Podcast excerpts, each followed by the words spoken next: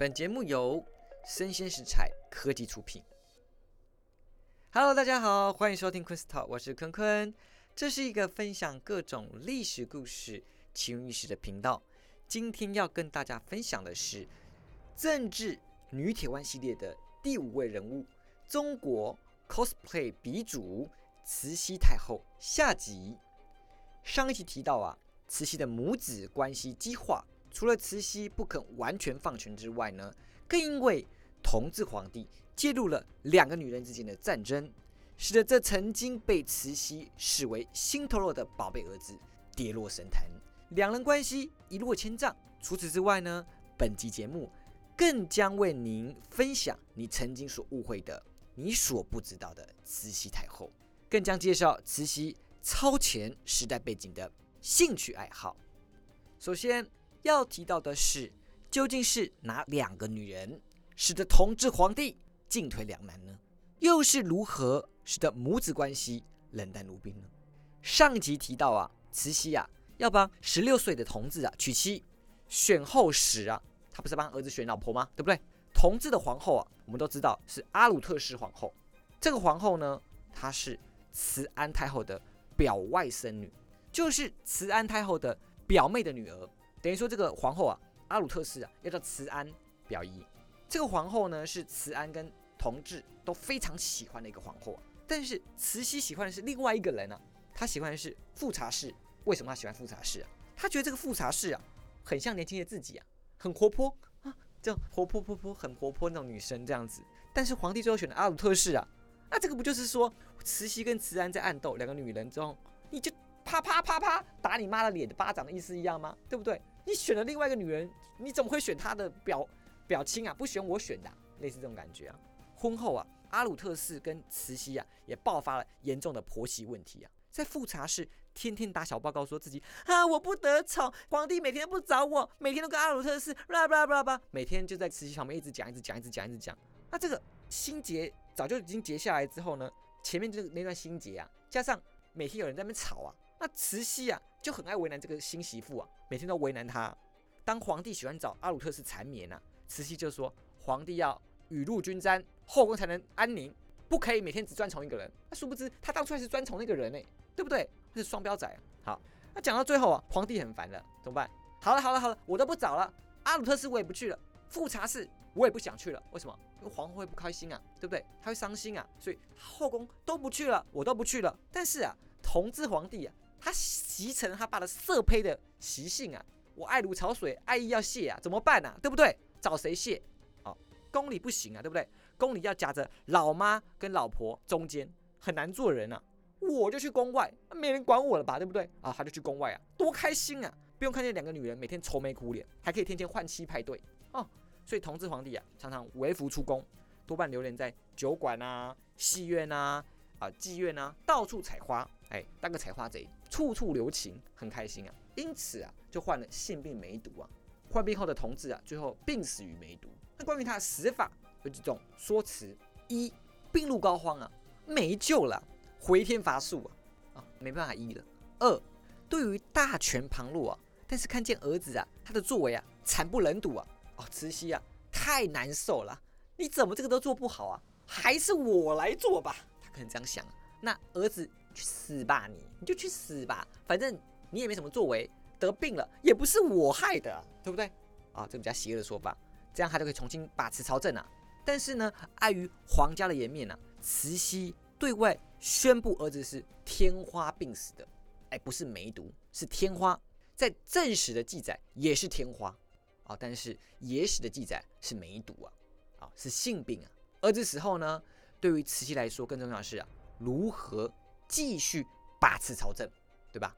原本已经退居后宫啦，我怎么再站回来？怎么站？OK，他需要一个可以让他继续把持朝政的小皇帝。他想到谁啊？他真的是把他妹妹啊用的价值满分啊，淋漓尽致啊。没错，他前面为了拉拢跟皇族关系啊，把妹妹推上去了。听说他当妹妹啊，当时其实有心仪别人了。OK，他不管了，你就去。你亲姐需要你，你就该去啊。OK，现在你亲姐需要你啊，你来怎么？他去把他儿子抱来了，他把他亲妹的儿子抱来了，就是后来的光绪皇帝。但其实他的儿子啊，叫载田，田是田氏的田，就是要与世无争。爸妈希望他田径少言，就是家里都不要什么纷争，很快乐的。哈，这不不符合他妹妹跟他儿子的，就是那个载田他的爸的想法。他把他抱进当中，要让他当皇帝啊！哇，你看这个慈禧，对不对？完美利用他妹，利用多好。这时候啊，留下来的媳妇啊，阿鲁特氏啊，就是他很讨厌那个媳妇啊，就是个阻碍。为什么？因为如果啊，阿鲁特氏为皇太后，那慈禧不就是太皇太后？你想说太皇太后没有不好啊？不是权力更大吗？没有哦。对于一个要把持朝政的位置来说啊，皇太后一定是比太皇太后还名正言顺。因为皇太后是妈妈，对不对？太皇太后该退休了啦，对不对？你退居后宫了啦，对不对？所以啊，光绪皇帝啊是过继在咸丰的名下，就是她老公的名下，不是她儿子的名下。如果以辈分，也是应该过在她老公的名下，没错。但是她还有继位的想法，OK？所以呢，过继在她老公咸丰的名下。那这样一来，我不是又是皇太后了吗？没错，OK？所以啊，慈禧呢继续当她的皇太后。同年呢。同志就病死了，阿鲁特氏呢，他也挂了。哎，这么刚好的事情，这时候大家八卦的小脑袋是不是又亮起来了呢？为什么同志挂了，他老婆也跟着挂了呢？好，你就想说阿鲁特氏到底怎么死的，对不对？是不是慈禧啊，又送他去吃便当了？好，一这个东西啊，在历史上众说纷纭，有好多说法。第一个是阿鲁特氏啊，跟皇帝啊感情太好。过度悲伤死去，你想说是不是就这个写法？史史书都这样写，对不对？要么就是呃感情太好一起死了，要么都是病死的，都不会有什么些死于非命的事情。OK，二阿鲁特氏，非常的忠贞，他驯夫啊，老公死了我也不活了，我吞金而死。哎，我没有开黄腔，这个金是黄金的金，吞金而死。为什么吞金会死？你会可能很好奇，对不对？因为黄金啊，它不腐朽啊。你吃进去之后呢，在胃部里面啊，会造成你胃部的器官啊坏掉，好吧？所以呢，吞金而死，好，不要想歪，是吞黄金而死，好不好？第三个，并没有发生什么淫秽的事情。好，第三个，阿鲁特斯就是被慈禧逼死的，他活活把他饿死。那这个以上的说法众说纷纭，不可得证，大家可以自己自由发挥，好吧？你爱相信哪个就相信哪个，OK？但是呢。不管结果是怎样，都已经改不了慈禧啊要掌握朝政的走向，她就是要继续当她的皇太后了，她又要站回她的朝堂之上了。紧接着我们要讲的是大家非常熟悉的历史，但是又非常多跟课本不一样的细节啊，被误会的历史是怎样的？首先我们要讲的是慈禧跟光绪啊，他们权力斗争角力的过程，他们两个是一开始就非常不好吗？或是说他们两个发生了什么事情，造成他们彼此激化呢？同治死后，慈禧扶持四岁的光绪上位，这时候两宫太后再次听政。这年慈禧啊四十岁。六年之后呢，慈安太后病逝，四十六岁的慈禧太后终于独自临朝听政。她以作战不利罢免恭亲王奕欣，所以这时候啊，这个朝堂之上。慈禧啊，终于一个人独揽大权了，没有慈安，没有奕欣，只有我叶赫那拉姓曾了，就是我本人了。听到这边呢，你可能会觉得说，后面的故事呢，就是你历史课本所学一样，慈禧啊，权倾朝野，玩弄政权于股掌之间，操控傀儡皇帝，最后毒杀他，并保守自己啊，还无脑的向八国宣战，然后赔款非常多钱。或许这个。历史的走向是正确的，但是啊，魔鬼藏在细节当中。扶持光绪上位的慈禧啊，并不是随便丢光绪在旁边任其发展，自己很爽啊，掌握政权了，不是。他非常非常用力的栽培光绪，他非常严苛，因为他非常希望他可以成功。甚至有传闻啊，慈禧啊命令光绪叫自己父亲，叫爸爸，不可以叫自己妈妈，很严格。他母代父职，望子成龙的慈禧啊，为了培养一代新君。甚至帮光绪找老师啊，都是他自己亲儿子同治的老师翁同龢这个人，大概后面会一直出现，大概要知道一下翁同龢。OK，对其教导。所以啊，从这边看到出来，慈禧呢，并不是只想要把持朝政，荒废度日，享受站在权力的顶端，他是非常希望可以培养出一代明君。可想他可能对当初对他儿子的期待也是这样子。不过他儿子非常不成才。光绪十四年呢。十七岁的光绪大婚了，一样的套路，要亲政了嘛。OK，他亲政了。这时候跟慈禧的关系也很良好哦，内外大小事一样，他都问慈禧的意见。慈禧呢也非常放心啊，让光绪去做，都支持他。紧接着，光绪二十年啊，就是一八九四年啊，爆发了甲午战争。这时候的光绪啊，已经主政六年了，碰上了中日甲午战争啊。光绪认为说，嗨，不错，这是一个验收自己执政的成果的时候，推动了非常多的洋务运动啊。就是要西化啊，工业化啊，啊，我要看看成果如何。由光绪皇帝啊主导战事，他希望自己可以打个胜仗，来证明他自己是一个好皇帝，很会做皇帝。慈禧啊也是个主战派，为什么？他希望可以恫吓列强，就是我打赢日本，其他人别个动，我们中国很强的，他可能是这样想的。不料啊，他们强碰上的是明治维新已经西化完成的日本，所以屡屡战败。当慈禧啊发现战败的时候，已经为时已晚了。最后甲午战争战败，双方签订马关条约。中国啊，除了要放弃朝鲜宗主国的地位，就是你不能再把朝鲜当做你的附属国了，并要割地赔款，开放港口跟日本通商。所以慈禧发现战败的时候，他要挽回啊，已经来不及了。就这个事情，他都让光绪来做。所以看得出来，慈禧其实前面是很让光绪在做事情的。他想让他怎么做就怎么做，没关系。历史上啊，有个说法是啊，北洋舰队那时候跟日本打是北洋舰队嘛，李鸿章北洋舰队，他的预算呢都拿去给慈禧啊修圆明园了。好，你一定听过这个说法，所以慈禧很铺张浪费，造成好打战失败都是慈禧，所以造成啊这几年用心培养的北洋舰队啊，竟然打得很难看呐，打输给日本呐。但是啊，事实并非如此，中央政府啊每年拨给北洋舰队三百万两的预算。OK，但是由于啊，户部尚书，什么是户部尚书，对不对？就是类似财政部长，谁呀？翁同龢哎出现了，对不对？就是他的帝师，帝王的老师，现在当户部尚书了。他与打造北洋舰队的李鸿章啊，是个死仇，有血海深仇。那这个仇什么东西啊？来看一下，当初在咸丰的时候，不是太平天国之乱吗？翁同龢的哥哥翁同书，他是个书生啊，担任了安徽巡抚，不料啊，失守他那个守城之外呢。然后还招降了一个反贼，那当初招降他，觉得他会好，对不对？他日后又当反贼，然后还杀了很多人呐，然后杀到很多城里面去啊，被当时的曾国藩啊上书弹劾。那他的内容是这样写的：臣职分所在，理应秋参，不敢因翁同书之门第鼎盛，自顾迁就。什么意思？曾国藩说：“这是我的职分所在呀，该参我就要参，该讲我就要讲，不可以因为翁同书他们家。”家世非常鼎盛，然后我就迁就。为什么翁同书家里非常的鼎盛？因为翁同龢是两代帝师啊，身份显贵啊，两个皇帝都是他的学生啊，所以他们家当然是屡屡高升嘛，对不对？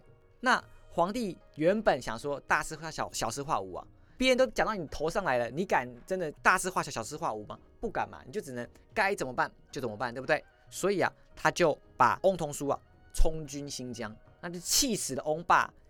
气血攻心，他爸都被气死了。那这份上书啊，就是曾国藩当时的学生李鸿章所写的。所以李鸿章啊，跟翁同龢啊是个死仇啊。你上书参我哥嘛，对不对？还气死我爸。那现在我是财政部长，我不给你钱呢，不给你钱呢，我就不给你钱呢，对啊，这种事我就阻拦你啊。好，所以啊，每当李鸿章啊就上书说有需求，往往被挡，就说呃要买新的船舰了，呃枪炮弹药太老旧了，要添新的炮了。翁同龢都说不行啊，没钱啊，啊钱都要去给老肥也修圆明园啊，他真的有修吗？没有啊，只是我不爽你而已啊，你都没有，OK，这就是翁同龢的借口之一啊，造成啊北洋舰队啊缺炮的缺炮啊，对不对？缺桨的缺桨啊，对不对？船只老旧老旧啊，也没有新的战舰啊，那碰上西化成功就是要打战的日本啊，你说新式的大炮枪火对着你干啊，你怎么可能干得赢啊？早就会输，本来就会输啊，对不对？所以啊，甲午战争爆发之后啊。整个清朝气势很低迷啊，那皇帝也很阿杂。他当初不是说我就是要打个胜仗，好好的表现一下自己嘛，对不对？怎么办？哎，被逼了。好，所以呢，啊，受到刺激了，要推动变法。什么变法？就是历史上有名的戊戌变法。在戊戌年推动的变法叫戊戌变法。他希望通过改革经济、政治、军事，最后走向君主立宪的制度来做这个改革方式啊。那戊戌变法一开始啊，是经过慈禧认可的，慈禧还是觉得让你做，他也放手让光绪去推动。不过光绪你知道被被逼急的吗？他可能经验不多，所以他推动速度很快啊，他得罪非常多的贵族跟既得利益者。你要做什么事情，那个油水就会跑跑到别的地方嘛，对不对？原本的利益的人就不不爽了嘛，好，引起了很多的反对的声浪。那维新派的激进分子啊，就认为啦，日后啊，慈禧太后绝对是推动维新的主力，所以就密谋啊，讲说如果慈禧最后没有办法让，怎么办呢？就要杀死慈禧太后。但这个事情啊，走漏风声了，让慈禧听到了。那慈禧的反应什么？雷霆震怒啊！好端端我让你做这个事情，你要杀死我，干我屌事啊，对吧？对吧？所以他先下手为强，他斩杀了维新的六个君子，就是六个人，维新派主要六个人。不过康有为跟梁启超就跑到日本去了，没有被杀死。然后软禁光绪皇帝，重新回到朝堂听政，就史称戊戌政变。所以先有戊戌变法，变法被成后来同年啊，慈禧太后戊戌政变，政变夺夺回就原的政权，结束一百零三天的维新运动。所以史称呢百日维新，所以戊戌变法又称百日维新啊。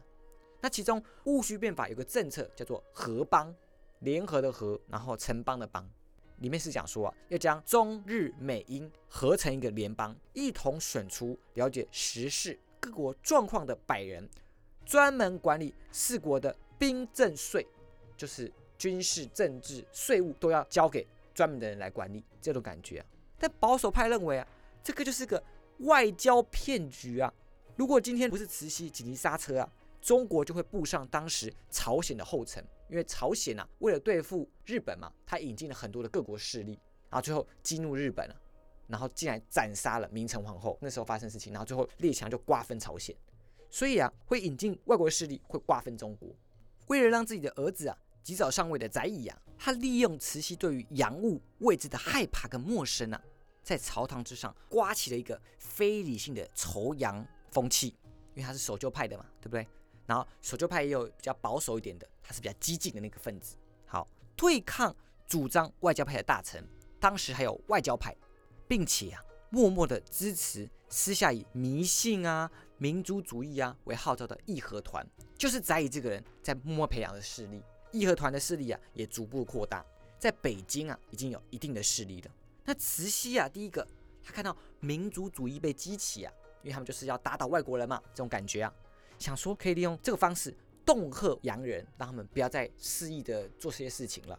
同时啊，他也担心啊，这个越来越庞大的势力啊，最后变成民乱，这坨妖民啊，到时候剑指朝廷，不仅打洋人，还打我们清廷啊，他很担心啊，所以他没有正面的打压，他没有正面的施压他们，却没料到啊，义和团啊。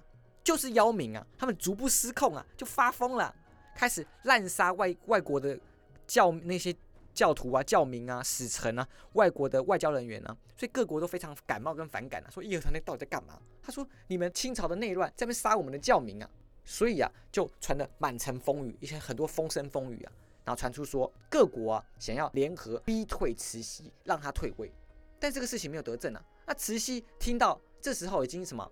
什么听风是风，听雨是雨，都觉得很到处很乱，很害怕嘛，对不对？他就是很就慌了，他就觉得说，洋人太可怕了，太可怕了，怎么办呢？所以他直接一连呢斩杀那些主张外交派的大臣，全部斩杀，然后呢，并向八国宣战，就是史称的跟八国联军打战嘛。所以八国联军联合进攻北京，清朝啊就战败了，签订的辛丑条约，赔了超级多钱的那个辛丑条约。那辛丑条约之后啊，整个清帝国啊就。名声很很低落。那慈禧啊，为了挽回人心啊，推动了一些很多的新政，叫做庚子新政，废除了科举制度啊，宣布说哦，我们要君主立宪啦，就推出一堆举措，说我们要进步，我们要改革了。但是呢，不过不知道是动作太慢了，还是说，他就是没有想要动作，让人有被诈骗的感觉啊。旁边人说真的假的，是骗人的吧，对不对？所以呢，国内上下都兴起了要变法、要革命这种想法。这时候清王朝啊。大势已去，光绪三十四年呢，三十七岁的光绪皇帝死在被囚禁的中南海瀛台当中。清史的记载是病死，但今天考究已经确定是砒霜中毒而死。在光绪死的隔天呢，七十三岁的慈禧啊也驾崩了，结束了她四十七年的统治时间。从他二十六岁跟那个八大臣对骂开始，到现在七十三岁，他统治了四十七年的时间。至于光绪皇帝啊，为何会离奇死亡啊？这个秘密啊，到底是什么？慈禧太后病危的时候啊，在思考啊，到底要怎么处理光绪皇帝，刻意透露自己要死的消息啊，给光绪皇帝知道。无料啊，光绪皇帝啊，就透露出开心的事情，开心的表情啊，让慈禧知道了。因此啊。慈禧啊，决定要在死之前带走光绪，以免自己死后啊，担心光绪对先前的事情翻案呢记仇啊，便赐下了毒药毒杀光绪。这个说法呢，是为人最可信的说法之一。不过，两个人的死亡时间呢，为什么那么离奇刚好？光绪死了之后呢，慈禧隔天就死了。一个说法是说，其实啊，慈禧早就死了，她命不发丧，毒杀光绪之后才发出消息。因为他就是要想说，我要让光绪先死。好，紧接着我们来讲总结啊。历史上对于慈禧的谩骂非常多，评价都是谩骂居多，说她贪恋权力啊，奢侈浪费，固步自封，保守自己啊，不愿意接受新的观念啊，才造就晚清啊悲惨的历史。她的确争强好斗没错，但是呢，这是个性使然呐。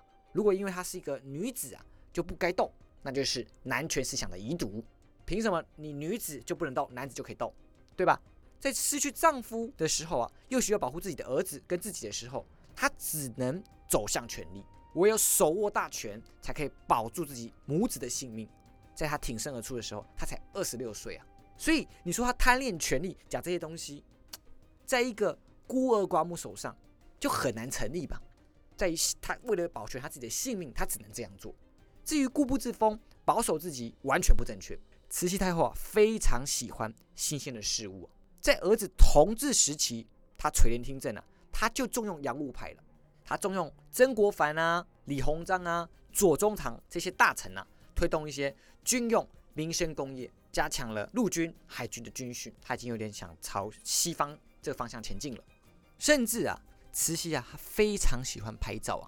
如果她不能接受新兴的事物啊，她怎么能接受拍照这个技术啊？以前那个年代没有，你不是想说我们现在哦理所当然可以接受拍照啊？